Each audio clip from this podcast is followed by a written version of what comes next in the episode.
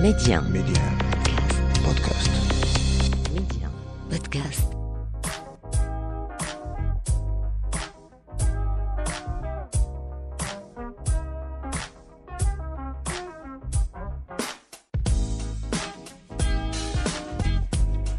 أهلا ومرحبا بكم مستمعينا إلى عدد جديد من مغرب التنمية وحلقة اليوم نخصصها لسعي المغرب لدخول سوق الغاز المسال العالمي والانعكاسات المنتظرة لذلك اقتصاديا وتنمويا.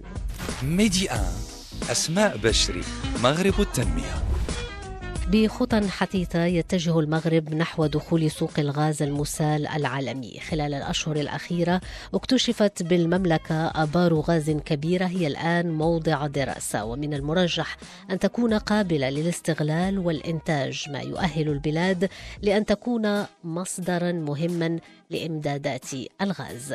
وبحسب وزيرة الانتقال الطاقي والتنمية المستدامة فقد تلقت المملكة عشرات العروض من شركات عالمية. موضحة في تصريحات لها مؤخرا أن المغرب وضع خطة عاجلة لتلبية احتياجاته من الكهرباء التي تتطلب نصف مليار مكعب من الغاز الطبيعي سنويا على المدى القصير. وبموجب هذه الخطة الجديدة سيكون المغرب قادرا على الوصول إلى سوق الغاز المسال وشراء الغاز الطبيعي من الأسواق الدولية. في حلقة اليوم إذا مستمعينا من مغرب التنمية نتوقف مع سعي المغرب لدخول سوق الغاز المسال العالمي والانعكاسات المنتظرة لذلك اقتصاديا وتنمويا. ويسعدنا أن يكون معنا لنقاش هذا الموضوع مجددا الأستاذ رشيد ساري الخبير الاقتصادي. أستاذ رشيد ساري أهلا وسهلا بك. أهلا وسهلا وشكرا على الاستضافة الكريمة استاذتي أهلا بك أستاذ. اذا أستاذ رشيد ساري فضلا عن ريادة المملكة على صعيد الطاقات المتجددة في القارة الأفريقية. المغرب اليوم لديه إمكانات غازية كبيرة هي في تقدم الآن وقد تطرقنا للموضوع معك أستاذ رشيد في حلقات سابقة. الآن كيف تجد مساعي المملكة لدخول سوق الغاز المسال العالمي خصوصا في ظل هذا السياق الحالي الموسوم عالميا بالحاجة إلى الغاز؟ أظن بأنه المغرب اليوم يمكن أن نقول بفخر يعني قطع أشواط كبيرة في مجال اولا تنقيب يعني الغاز المسال وكذلك الغاز الطبيعي كما أنه يعني حتى بالنسبة للبترول يعني بذل مجهودا كبيرا. نلاحظ بأنه هناك مجموعة من عمليات التنقيب والأكثر من هذا نلاحظ بأنه يعني مجموعة من المؤسسات العالمية الكبرى وضعت ثقتها في المغرب من أجل التنقيب عن عن عن الغاز.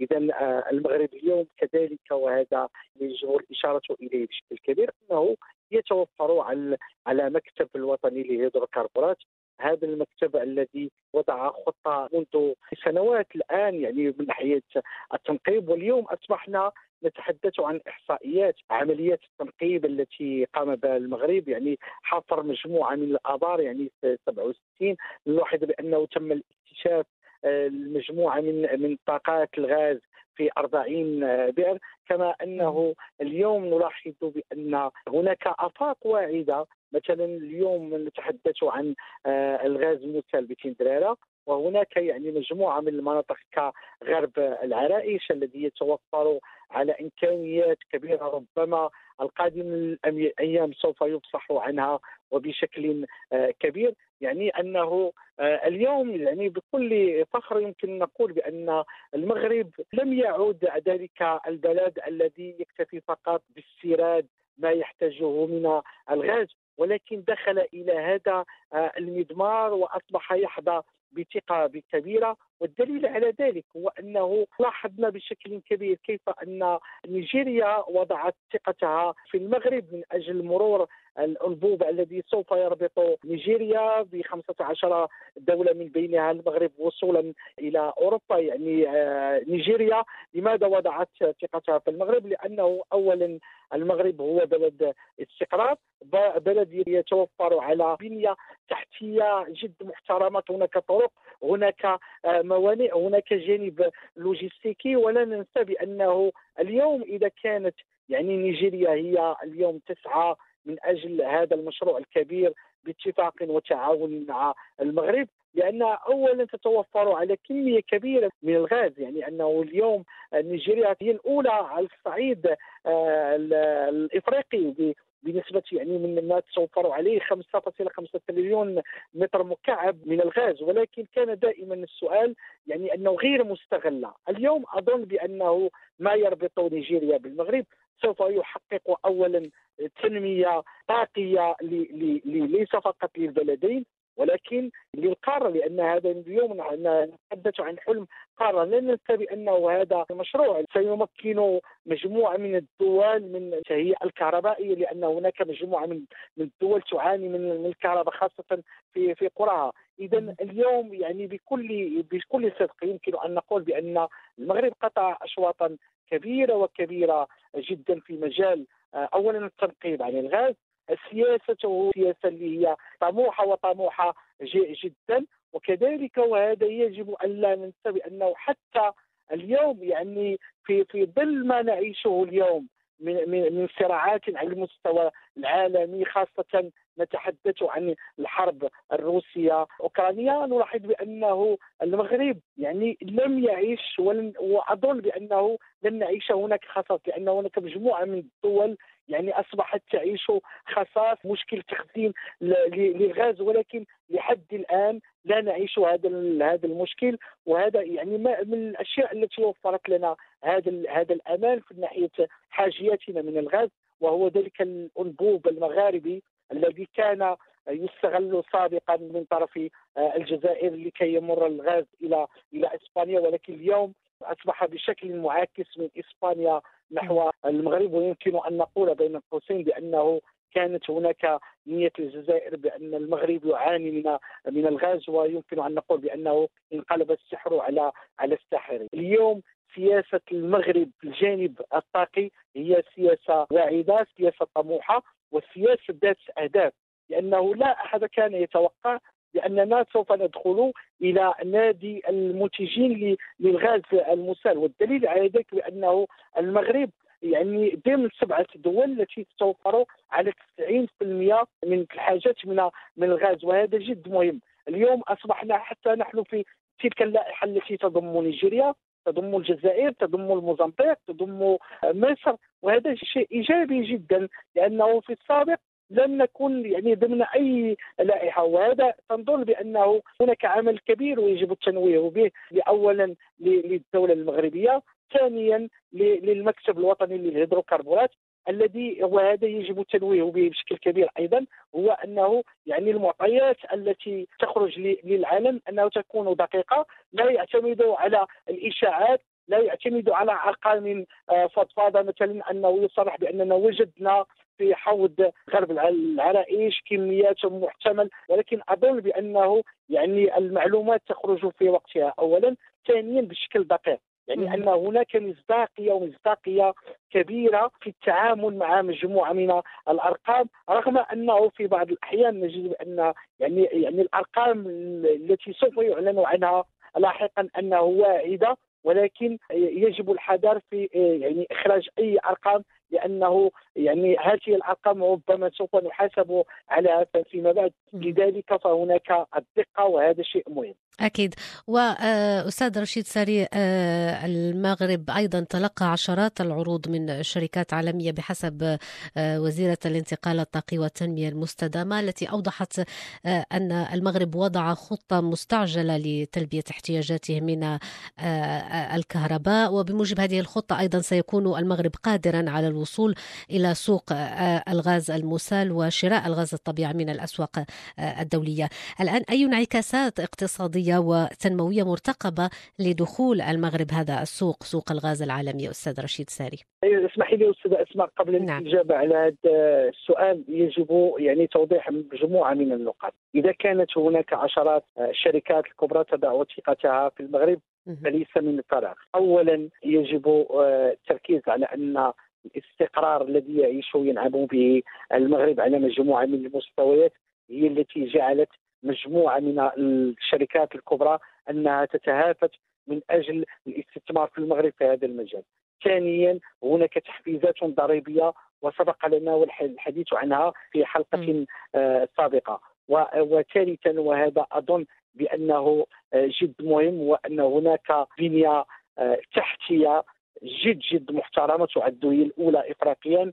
نتوفر كما قلت على موانئ. نتوفر على الجانب اللوجستيكي وهذا جد مهم. نتوفر على طرقات وهذا كذلك من بين الدعامات. جوابا على سؤالك أظن بأنه في خضم ما نعيشه اليوم لأنه الآن أصبح آه، الاهتمام كبير على على الأمن الطاقي. أظن أول مسألة سوف يخولنا هذه هذه العملية سوف تخولنا أنه امن طاقي في الجانب أنه لن يكون لنا خصص وبالتالي إذا لم يكن هناك خصص في الغاز تكون لنا الكهرباء، الكهرباء تعني بانه في الجانب الاجتماعي أنه هناك اطمئنان بالنسبة لجميع المواطنين تعني بالنسبة للمقاولات بان هناك العجلة التصنيع العجلة التجارية أنها تتحرك متحكم فيها بشكل كبير كما أنه حتى عندما نتحدث عن الغاز نتحدث عن الكهرباء اليوم المغرب دخل مشروع هو تحلية المياه البحر لأنه في ظل هذا الخصص الذي نعيشه اليوم نحن في حاجة إلى تحلية الماء البحر، تحلية الماء البحر تحتاج إلى كهرباء، الكهرباء يعني هي تنتج من الغاز، تصوري معي آه، أستاذة أسماء بأن هناك خصص في الغاز وأظن بأن هناك العجله الاقتصادية سوف يعني لن أقول تتوقف ولكن سوف تتعرض لمجموعة من الاكراهات.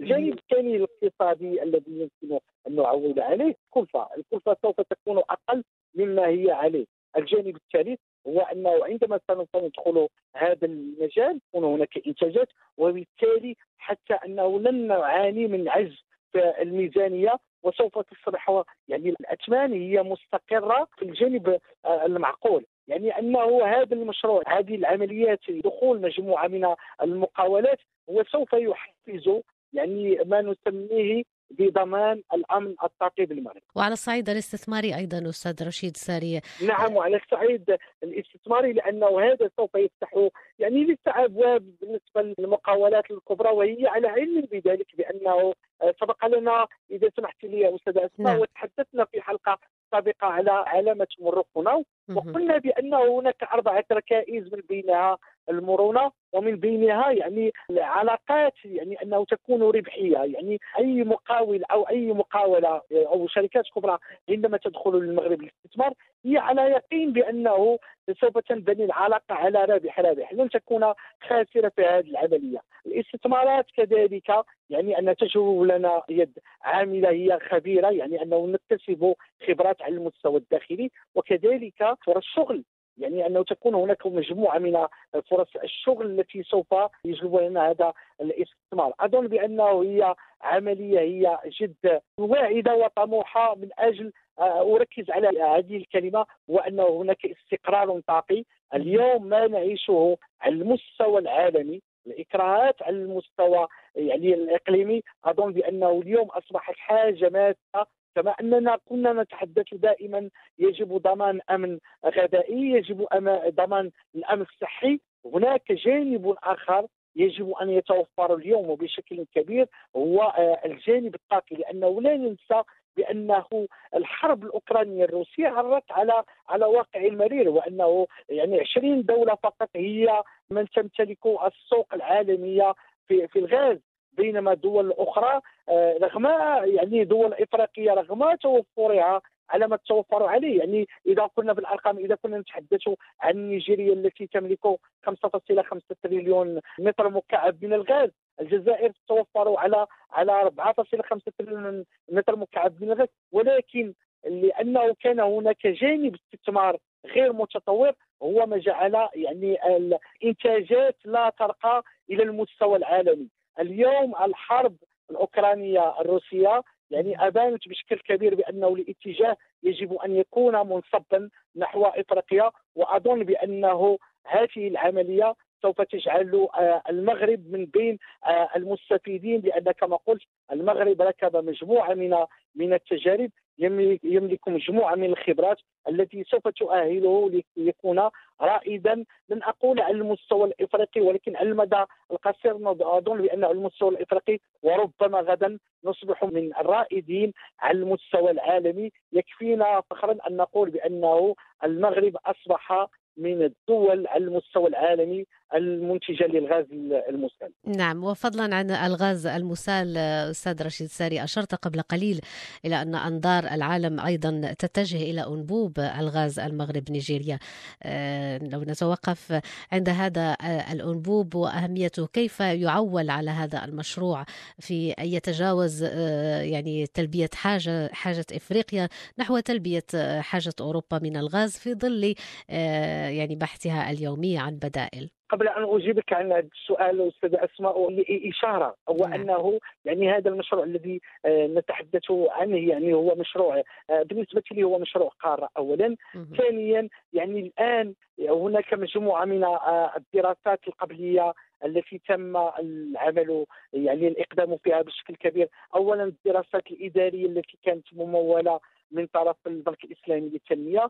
ثانيا الدراسات الجيولوجية وكذلك آه، الجانب البيئي التي كانت يعني مدعمة من طرف آه، صندوق الأوبك للتنمية. هذا المشروع كذلك سوف يمر تقريبا على 15 دولة ليس هناك تحديد هل هناك 13 أم 15 إضافة إلى هذا بأنه نتحدث عن تكلفه تقريبية وليست محسوم فيها. حتى لا نقول يعني أرقام دقيقة ولكن يعني تقريبيا الآن نتحدث عن مشروع يعني آه، الاستثمارات سوف تصل إلى مشروع سوف يصل إلى 25 مليار آه، دولار. أظن أن المغرب من بين آه، المستفيدين في هذا المجال وليس المغرب فحسب ليس المغرب فحسب ولكن الدول التي سوف يمر منها سوف تستفيد بشكل كبير نيجيريا كذلك وكذلك أوروبا لأنه أوروبا سوف تستقبل هذا يعني الغاز النيجيري الذي يمر عبر المغرب بتكلفه أقل وهذا جد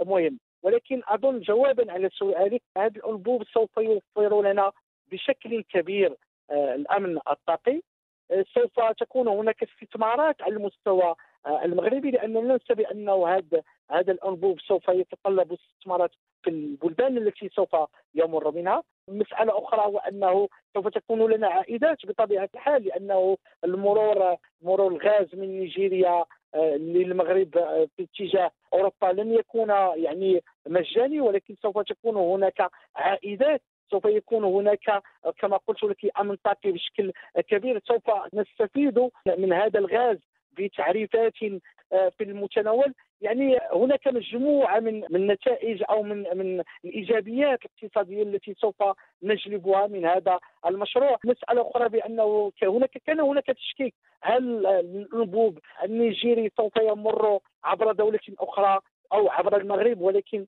جاء التأكيد مؤخرا يعني آه، الرئيس النيجيري في زيارته الأخيرة لبريطانيا أكد يعني من أجل البحث عن التمويل أكد بأنه المشروع هو الأنبوب الغاز النيجيري آه، المغربي. يعني كانت هناك مجموعة من الإشاعات ولكن اليوم يعني بشكل كبير هناك ثقة بأن هذا الأنبوب سوف يمر عبر المغرب وليس عبر بلد آخر لأن المغرب ما يتوفر عليه من الامكانيات اللوجستيكيه كما قلت من بنيات تحتية من علاقات وطيدة كذلك مع شريكنا الأوروبي. يعني تؤهله لكي يلعب هذا الدور الريادي في ضمان اولا الأمن الطاقي لأوروبا كذلك لأن أوروبا عانت ما عانت في هذه الحرب الأوكرانية الروسية. مجموعة من الدول تعيش الخصاص الآن. أظن بأنه مفتاح لحل مجموعة من المشاكل بالنسبة لأوروبا هو الانبوب الغاز النيجيري